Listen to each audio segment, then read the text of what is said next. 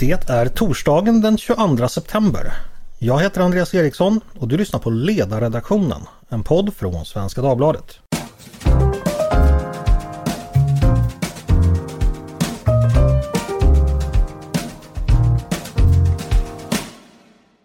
Varmt välkomna! Sommaren 1941 hörni, den var kylig. Det var nämligen inte bara vintrarna som var kalla under kriget, även somrarna. Och I juni det året så fattade stadsfullmäktige i Stockholm ett beslut som för alltid skulle förändra staden. Man bestämde sig nämligen för att bygga den tunnelbana vi har nu.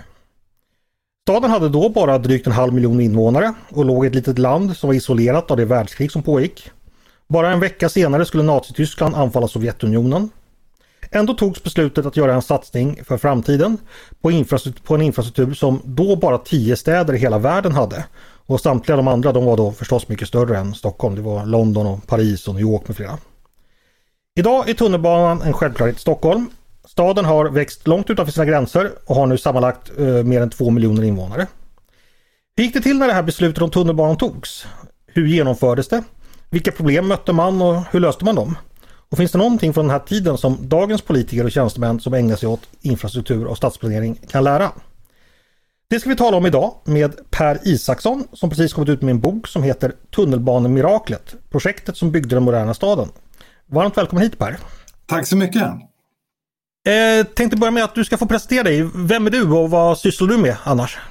Jag är författare numera, eh, har varit eh, journalist i en herrans massa år, mest på Affärsvärlden. Eh, och sen har jag också jobbat lite grann i näringslivet på, inom järnvägsindustrin i ett par år framför allt. Och även en liten sväng inom EUs investeringsbank.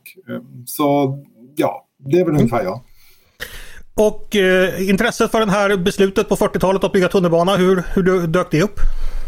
Eh, ja, i efterhand är det lite svårt att liksom härleda hur saker och ting gick till. Men jag skrev en annan bok för några år sedan som hette Vår beredskap var god som handlar om att Sverige var lite grann av ett prepperland på slutet av 30-talet. Alltså vi, vi hade byggt upp stora förråd av mat och läkemedel och sånt där. Allt det där som sen tyvärr som, som vi hade kvar under kalla kriget men som man avvecklade eh, tio år innan pandemin bröt ut. Eh, lite olyckligt. Så, så den boken skrev jag och då hamnade jag i 30-talet och 40-talet i i, i arkiven. Och, eh, ja, sen hade jag ju jobbat inom järnvägsindustrin också så, så, att jag var lite bekant med hur tunnelbanan funkar också från, från ett, lite, ja, ett, ett annat perspektiv än att vara resenär. Så, så ja, det verkade vara en intressant story så jag började mm. titta på den och den blev mer och mer spännande. För det var ju ändå en period, trots att det var en mörk omvärld så var det ju en tid av framtidstro och ingenjörskonst. Man såg problemen men man gjorde också att, försökte lösa dem och lyckades ofta lösa dem. Och det gällde väl både så att säga folkhushållningen som infrastrukturproblem. Det låg så att säga i tiden. Ja, visst var det en, en expansiv tid. Det, det, var det ju. Ibland så har vi ju en bild av att 30-talet var, var en, en, en depressions... Eh, epok och, och, och, då är det väl som ofta att man har fokus mycket på hur det var i USA, Tyskland och så vidare också. Eh, 30-talsdepressionen eller lågkonjunkturen var ju ganska kort i Sverige. Redan mitten på 30-talet så var det ju ganska hög fart i industri eh, och så vidare, då, även om arbetslösheten var hög. Så att eh, så att, eh, men vad ett spännande, eh, spännande aspekt i var, i var att man byggde mycket infrastruktur under 30-talet. Delvis på grund av stimulanser från, från den, den S-ledda regeringen då, eller socialdemokratiska regeringen eh, tillsammans med Bondeförbundet. Men också ja, helt enkelt för att det var uppdämda behov, befolkningen ökade och, och och Ehm, jag är just nu på Bokmässan i Göteborg och här kunde man konstatera att Göta älvbron, eh, den första byggdes, invigdes 39 och i Stockholm så byggde man ju under de här åren både eh, Slussen, man byggde Tranebergsbron, man byggde Västerbron, man byggde Bromma flygfält, man byggde eh, Skurbron Skurubron också. Så att det var, det, det var, man gjorde mycket helt enkelt, man byggde mycket. Eh, du ska få gärna ta vid där min inledning eh, slutade då, juni 1941 när man tog beslutet. Eh, det hade ju föregått av lång tid av planering. Vad var det för problem som Stockholm och stockholmarna stod inför när det gällde framtiden då? Vilka problem var det man ville så att säga lösa med att eh, bygga en tunnelbana? Det var ju bostadsbristen som var det, det viktigaste. Det, det, eh, det är, geografin dikterar ju mycket av, av hur vi bor och färdas och, och, så.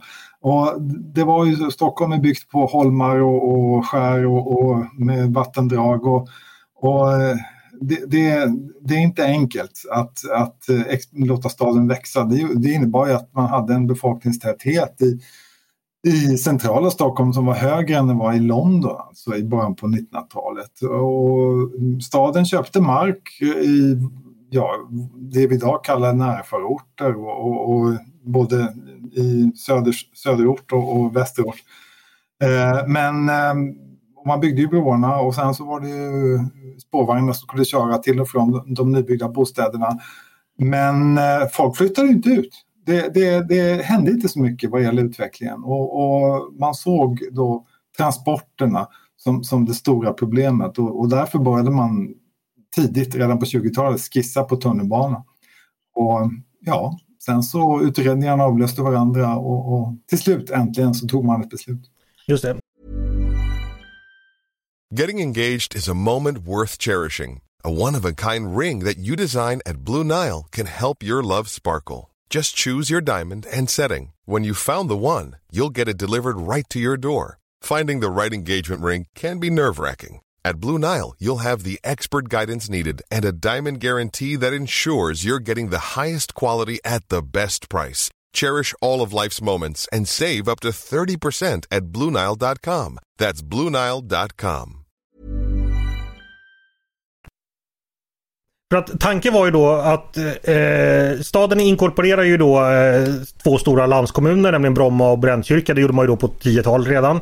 Därmed fanns det mark, men i början byggdes det ju mest villor där. Men tanken var ju sagt att bygga mer utanför stan och sen skulle man ha kvar sitt arbete i centrala stan så att pendling var så att säga nödvändigt för att det här skulle fungera helt enkelt. Uh, ja, det var, så var det ju. Det, en viss industri byggdes ju. Ericsson kom ju till Midsommarkransen och så vidare också. Men, men uh, visst var, var det ju en, en pendling som man såg framför sig och därför behövdes det här projektet. Sen var det väl också så att alla de här spårvagnarna leddes in mot stan så började det bli trångt på vissa ställen inne i stan också. Ja, det var ju, det var ju tämligen kaotiskt alltså då. Det, det, de, de, ja, det, det är den typen av, av trafikstakningar som vi kanske ser idag, när man, men då kort, kortvarigt när man bygger cykelbanor och det liksom det är lite trångt här och där och, och så också. Men, men, då var det ju, stadskärnan var ju också liten och trång och så. så att, ja, det var, problemen var väldigt stora. Och då bestämde man sig alltså helt enkelt för att eh, gräva ner, dels att byta ut spårvagnarna då till en eh, trafikslag med hög kapacitet. Och så skulle man gräva ner sträckorna som gick in i stan. Eh, hur fördes resonemanget eh, att det blev just att man byggde Idag vet vi att den går då från, från Skanstull under Söder via Gamla stan och eh, vidare Sveavägen upp norr genom Vasastan. Hur kom det sig att det blev just den rutten som, som byggdes? Ja, alltså det stora utmaningen har ju alltid varit nord-sydlig riktning i Stockholm. Det, det är det som är eh, att, att man ska färdas, eh, komma, man måste komma igenom från, från norra och södra delen. Alla projekt sedan dess har ju också handlat om förbindelser från norr till söder. Så, att, så att det var ganska givet. Man, man använde en, en spårvägs, spårvagnstunnel som redan hade byggts under Södermalm från, ja, från Skanstull och upp till Slussen. Och den eh, ja, utvidgade man och eh, sen, så det var en där var man så att säga redan hemma. Och man kunde också konvertera eh, förortsspårvägslinjerna i, både i söderut och västerut. Men sen var det ju det, hur man, vilken väg skulle man välja för att ta sig från ja, det som idag är Alvik i västerort och, och, och Fridhemsplan och till Slussen. Och där var det ju olika meningar. Alltså man, man eh, men beslutet eh, blev då att eh, man, man skulle gå om man tänker söderifrån från Slussen så gick man rakt norrut mot, eh, mot eh, Tegelbacken, T-centralen och lite kontroversiellt var det ju att man, man bestämde sig för att gå ända upp mot Odenplan och sen vika av västerut för att sen komma till till eh, ja, Fridhemsplan och Kungsholmen. Men där var det lite stridiga viljor helt enkelt. Och till slut så, det, när det blev, visade sig att man räknade på det så, så kom man fram till att det var ganska neutralt vilken väg man skulle dra eh, banan då. Men eh, man ville ju fånga upp så mycket av, av de bostadsområden och, och, och handel och så vidare som fanns. Så, så eh, därför valde man den här sträckan helt enkelt. Mm. För, för att fråga lite bisak, men hur ser källäget ut här? Finns eh, gatukontorets alla papper och arkiv, finns det kvar att bläddra i fortfarande eller har det rensats mycket? En hel del har försvunnit eh, och inte minst inom spårvägsbolaget, dagens SL, har en hel del försvunnit. Men mycket finns kvar och det är om man trivs i en arkivmiljö så kan man både välja att vistas i den digitalt eftersom kommunfullmäktigetrycket och så vidare är ju digitaliserat i stor utsträckning. Ehm, och sen var det också så att gatukontoret valde att dokumentera, bland annat genom att göra, spela in eh, ganska en, en, del filmmaterial som man kan ta del av och det är fascinerande. Så att eh, det finns en hel del foton också och en del korrespondens, och också brevväxling och, och, så vidare mellan några av de, de viktigaste nyckelpersonerna. Så arkivläget är ganska gott tycker jag. Mm. Det var, ska sägas då, det var väl lite en annan sak rent formellt att bygga infrastruktur på den här tiden. Eh, dagens regler kring eh, miljöprövningar och så vidare fanns väl inte då. Kan du beskriva lite eh, vad, vad är den stora skillnaden mellan då och nu när det gäller liksom vad som krävs av planering och projektering? Ibland tänker man att det, det, var enklare för ja, både ja, ja och nej. Eh, det, när det gäller själva utredandet och vägen till beslut, där var det, det är ju ganska likt. Alltså man håller på och jobbar med saker och ting i decennier ofta för stora projekt. Sen när man kommer till och skulle fatta besluten, då är det ju då man kunde börja direkt och, och vilket ju behövde inte invänta juridiken och miljöprövningarna. Men däremot så kunde man ju inte som idag lägga ut stora delar av byggen på entreprenad och kalla in eh, liksom, arbetskraft från andra länder och beställa färdiga, tunnel, eh, vad säger jag, färdiga tunnelbanetåg och, och ja, rulltrappor. Allting sånt där kan ju levereras. Det här, var ju, här fick man ju pröva sig fram. Det var ju liksom, eftersom det bara fanns tio tunnelbanor på tio ställen i världen så, så fick man helt enkelt ja, ganska mycket improvisera. och, och, och man, man, hade, en lite lustig episod, man, hade, man tänkte till exempel att det var viktigt att bestämma sig, eh, tänkte man inom spårvägsbolaget, om tunnelbanan skulle köra högertrafik eller vänstertrafik. För Sverige planerade att gå över till högertrafik på väg inom vägtrafiken då, något senare. Men vad man inte tänkte på då, det var ju att man tänkte att tunnelbanan måste ha samma trafik som på vägarna. Men man, man förstod liksom inte riktigt att ja, men tunnelbanan kör ju på egna spår. Så det spelar ingen roll om man kör vänstertrafik som man ju gör då. Mm. Eller om man väljer högertrafik. Just det. Så det är väl en liten sån episod. Det är lite intressant. Eh, en liten episod jag ska berätta för, för lyssnarna här att tunnelbanan går ju som bekant fortfarande i vänstertrafik. Och det innebär då att nästa gång ni är på T-centralen och eh, går eh, den här gången mot, mot centralen så är det nämligen så att eftersom tunnelbanebesök, trafikanterna kommer upp i vänstertrafik så att säga så är det så att vänstertrafiken för gångtrafikanter faktiskt fortsätter in i det som kallas Suckarnas gång mot centralen. Och det är ganska intressant att det har alltid varit så. Nu börjar det lösas upp lite men nästa gång ni går där, tänk på det att folk går faktiskt i vänstertrafik där vilket är, vilket är lite ovanligt. Eh, jag tänkte själva bygget då. Eh, som du sa då, det, man hade ju ingen erfarenhet av det här själv. Dessutom fick man ju projektera under brinnande krig då man inte kunde åka på studieresor och så vidare. Vad var det för praktiska problem man stötte på när man väl började, började bygga? Uh, ja, alltså dels var det ju det, det var brist på allting nästan då. Arbetskraft, uh, material um, uh, av olika slag. Det, det, var ju högkonjunktur i industrin efter kriget. Sen var det, det var en utmaning. Sen var det brist på valuta. Eh, även om Sverige var ju en, en, en ö av välstånd i ett krigshärjat Europa så hade vi ganska ont om utländsk valuta. Vi ville ju importera både kaffe och bensin och mycket annat efter kriget. Så att, och att köpa in eh, tunnelbanetågen från USA till exempel, det visade sig vara en, en det fick man liksom stoppa lite grann av det, den Eh, de inköpen och köpa och, och efter, det blev efterhand så att man bara licensbyggde en del av de flesta av tågen byggde man då i Sverige. Eh, men det var ju en, ett, ett, stort problem. Sen var det ju sen var det själva bygget, att ta sig fram genom, genom berggrunden och, och, och, och så. Det, där var det väl egentligen inga obehagliga överraskningar annat än på en del håll. Till exempel Brunkebergsåsen gick det ju inte att spränga sig fram igenom utan det var ju bara grus. Så fick man liksom gräva och sen så gjuta betong och, så vidare.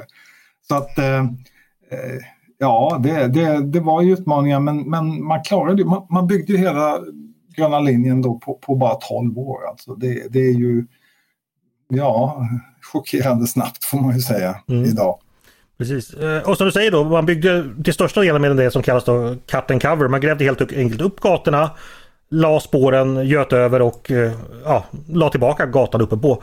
Inte hela vägen men, men en större del ner ju så.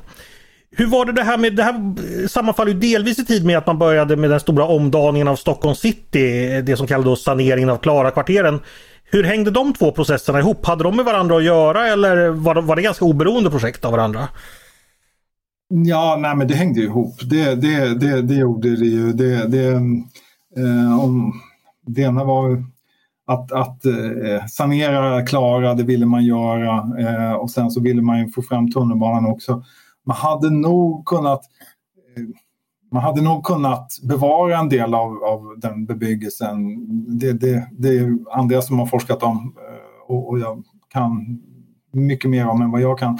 Men eh, eh här, om man skulle dra fram tunnelbanan så snabbt då var man tvungen att tillämpa den här metoden som kallas zonexpropriation. Alltså att man kunde, kommunen kunde expropriera inte bara enskilda fastigheter utan hela kvarter. Och, och så att eh, det, det var en förutsättning eh, och, och, det var ju heller inget snack utan man ville ju göra det här. Det, det, det, det var, det finns, skönhetsrådet eh, sa ifrån vid några tillfällen men eh, det var ju den enda instansen som egentligen eh, hade någonting att säga men, men deras makt var ju, den fanns ju inte helt enkelt. Nej man tänker ju ändå, det är ett väldigt imponerande projekt, inte minst mot att det är ju faktiskt Stockholms stad som genomför det här. Det är ju inte staten eller regionen. Hur, hur finansierar man det här helt enkelt i löpande budget eller tog man ut några extra skatter eller något sånt där? Hur, hur hade man råd helt enkelt? Nej man, det, det, alltså det, staten kom att hjälpa till med en del anslag senare på, in på 50-talet när man märkte att det, det drog iväg. Eh, och Koreainflationen eh, gjorde att det blev dyrare bland mycket annat. Det vill säga Koreakriget fördyrade mycket eh, varor och, och, och, löner gick upp och så vidare också i början av 1950-talet.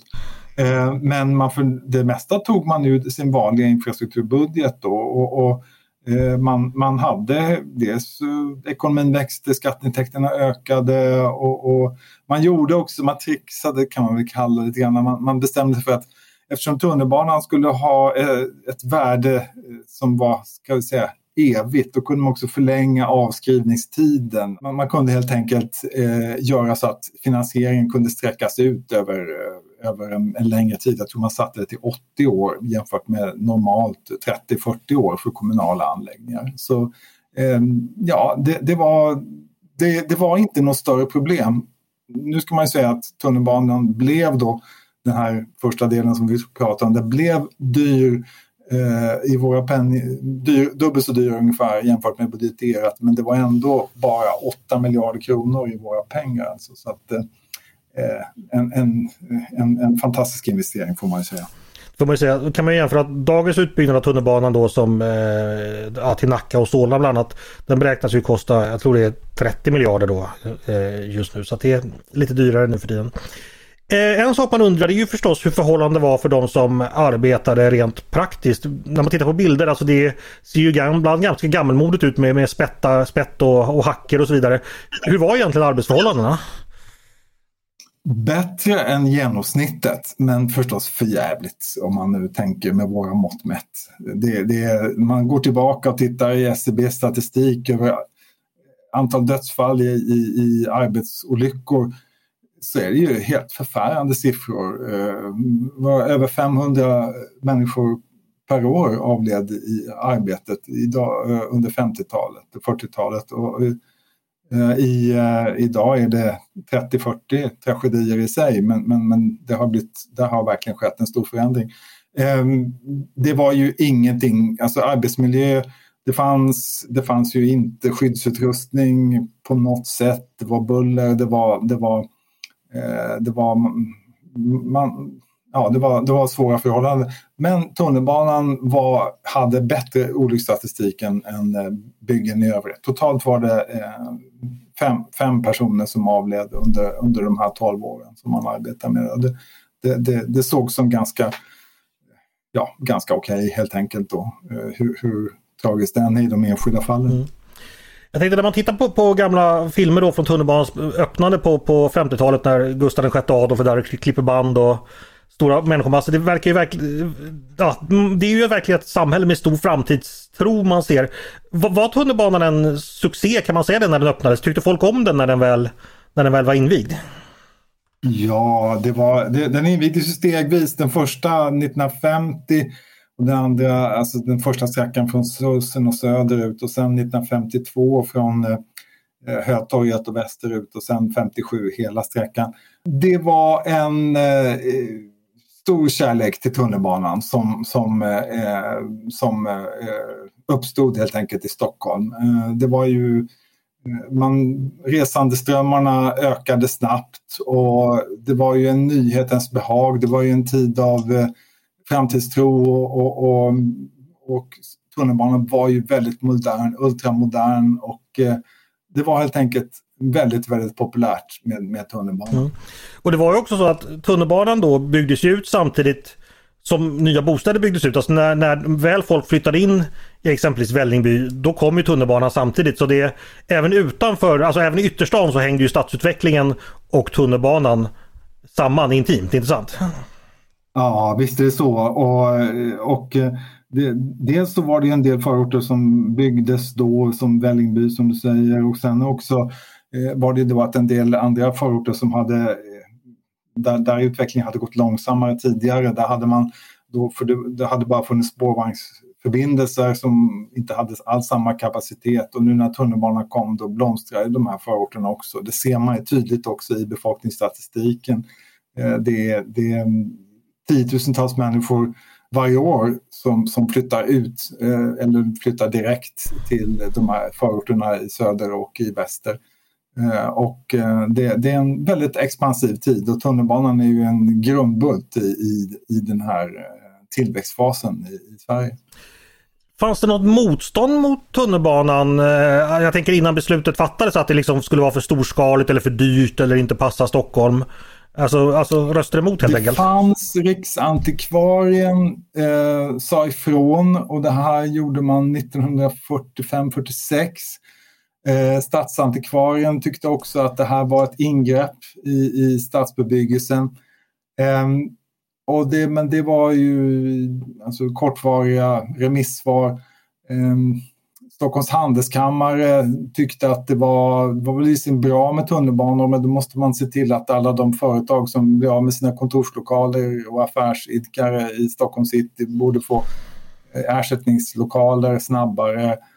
Eh, annars så, det motstånd som fanns, det, det kom senare, alltså i början på 1950-talet eh, när skönhetsrådet gick ut och, och, och sa att eh, det här det, de byggen som fanns.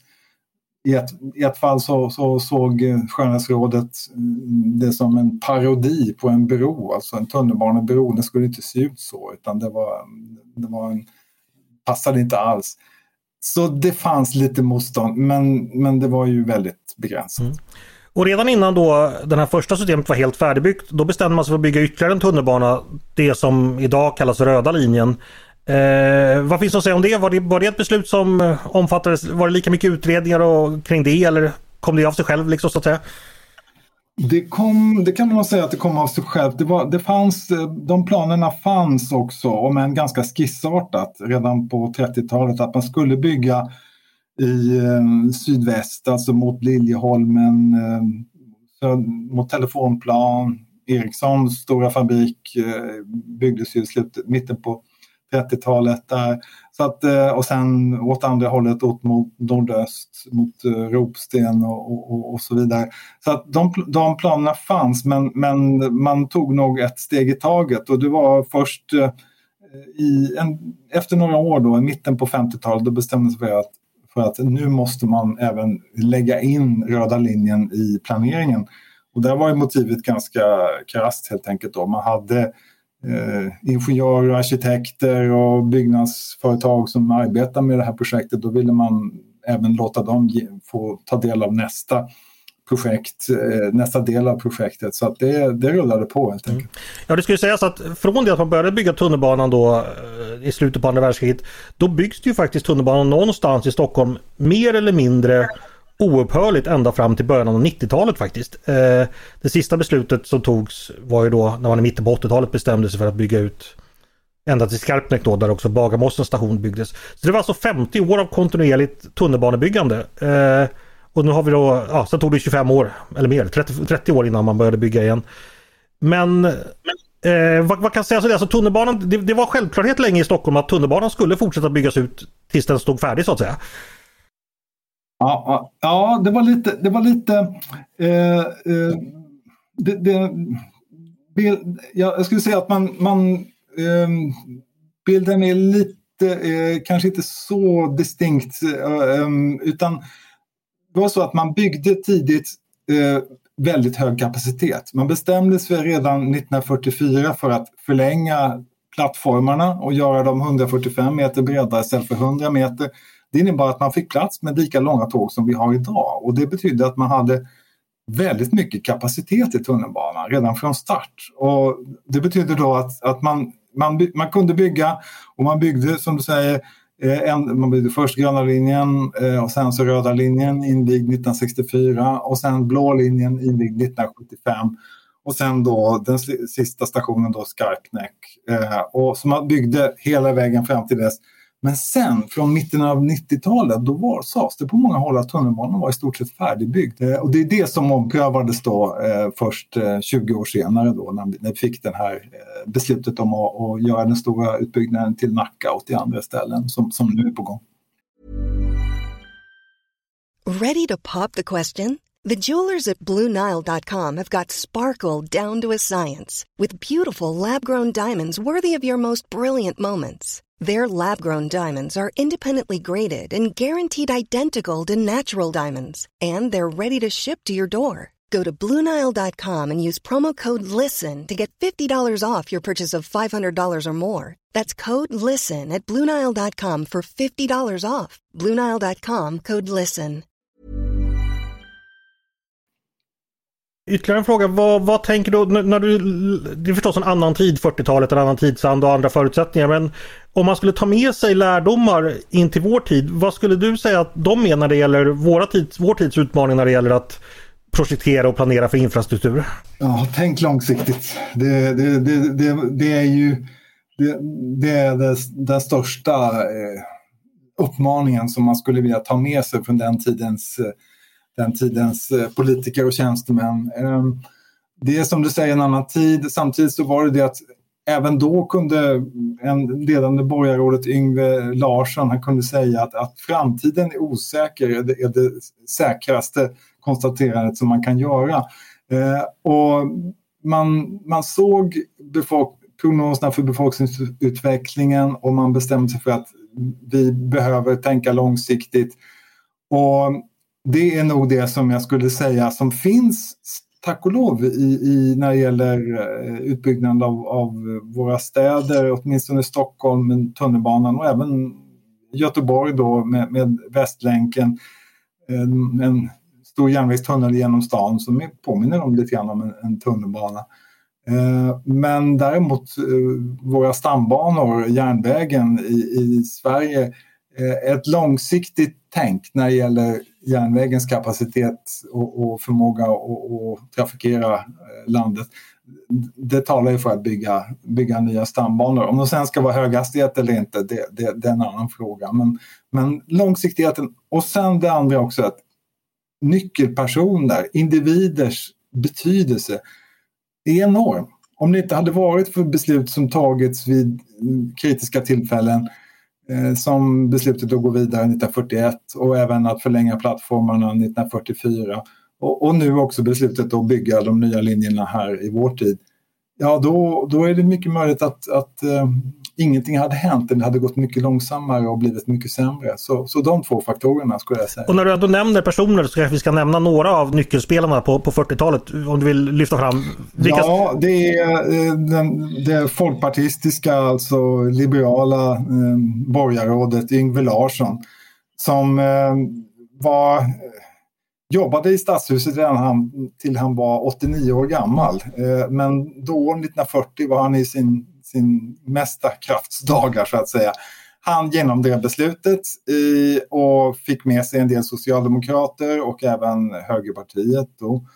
Eh, och eh, så, så han var en oerhört viktig person. Den andra viktiga personen skulle jag säga är Erik Tengblad som var idag skulle vi kalla analyschef på, på spårvägsbolaget, alltså eh, dagens SL. Och han, han slog larm när han såg att eh, Eh, hösten 1944 att befolkningsprognoserna tydde på att Stockholm skulle växa mycket snabbare än planerat och att man då måste bygga in kapacitet eh, med en större, längre plattformar och större tåg helt enkelt. Då. Och det, det är ju bara att se om man jämför till exempel med eh, Köpenhamns tunnelbana som är jättefin men där har man från början bestämt sig för att det, det, det ska vara mindre vagnar, kortare tåg och, och, och, så. Och det har vissa fördelar av andra skäl men eh, just det här att man kunde bygga in det här storskaliga, det var avgörande. I vår tid skulle jag säga att nyckelpersoner är, ehm, två förhandlare som såg till att det blev ett avtal om att bygga ut. Och det, är eh, Katarina Håkansson Boman som är centerpartistisk eh, toppolitiker Eh, och sen HG Westberg som, som moderat eh, ämbetsman och politiker tyvärr gick bort här för några år sedan. Men de två spelade en viktig roll vid, vid det senaste eh, beslutet. Just det. Det var ju två förhandlingsomgångar då, dels det som kallas Stockholmsförhandlingen 2013 och det som kallades Sverigeförhandlingen 2017, vilket båda resulterade i tunnelbaneutbyggnader. Det ska ju sägas här, när blå linjen senare byggdes då byggdes den ju faktiskt för motsvarande 10 vagnars tåg eh, av den gamla sorten då, det vill säga med 25% högre kapacitet än vad de andra banorna har. Tyvärr är det så att om man bygger vidare mot Nacka nu så byggs bara för ja, åtta vagnar då så att eh, där kommer inte hela kapaciteten kunna kunna utnyttjas. Det kanske är någonting man, vi om några decennier kommer upptäcka att det där kanske inte var så smart. Men eh, men så är det ibland. Det är inte, det är inte alltid man tar, tar den höjd man behöver. Eh, någonting annat Per du skulle vilja lyfta fram från den här historielektionen som du tycker är viktigt att ha med sig i samtiden? Det är en rolig story och det är en väldigt positivt exempel på, på som man ibland glömmer bort. Hur, hur man, man, eh, man kan skapa saker och, och eh, det, det det, det, så det är ett positivt exempel och så är det faktiskt en spännande story också skulle jag säga. Det, det, det är det verkligen och jag kan varmt rekommendera folk att läsa den här boken då som heter alltså Tunnelbanemiraklet. Eh, projektet som byggde den moderna staden. Och eh, den är utgiven av Timbro och den finns väl att köpa bland annat från Timbro direkt men finns förstås också på, eh, i bokhandel och eh, eller om man har vägrat förbi bokmässan så kan man kanske gå och köpa den i Timbros monter också dessutom som pågår just nu. Stort tack Per för att du ville komma till mig i podden idag och berätta om din bok. Tack så mycket. Och tack till er som har lyssnat på oss också eh, på Ledarredaktionen, en podd från Svenska Dagbladet. Ni är varmt välkomna att höra av er till oss på redaktionen med tankar och synpunkter på det vi har diskuterat eller några idéer och förslag på det vi ska ta upp i framtiden. Då är det bara att mejla till ledarsidan snabla svd.se. Dagens producent, han heter Jesper Sandström. Jag heter Andreas Eriksson och jag hoppas att vi hörs snart igen.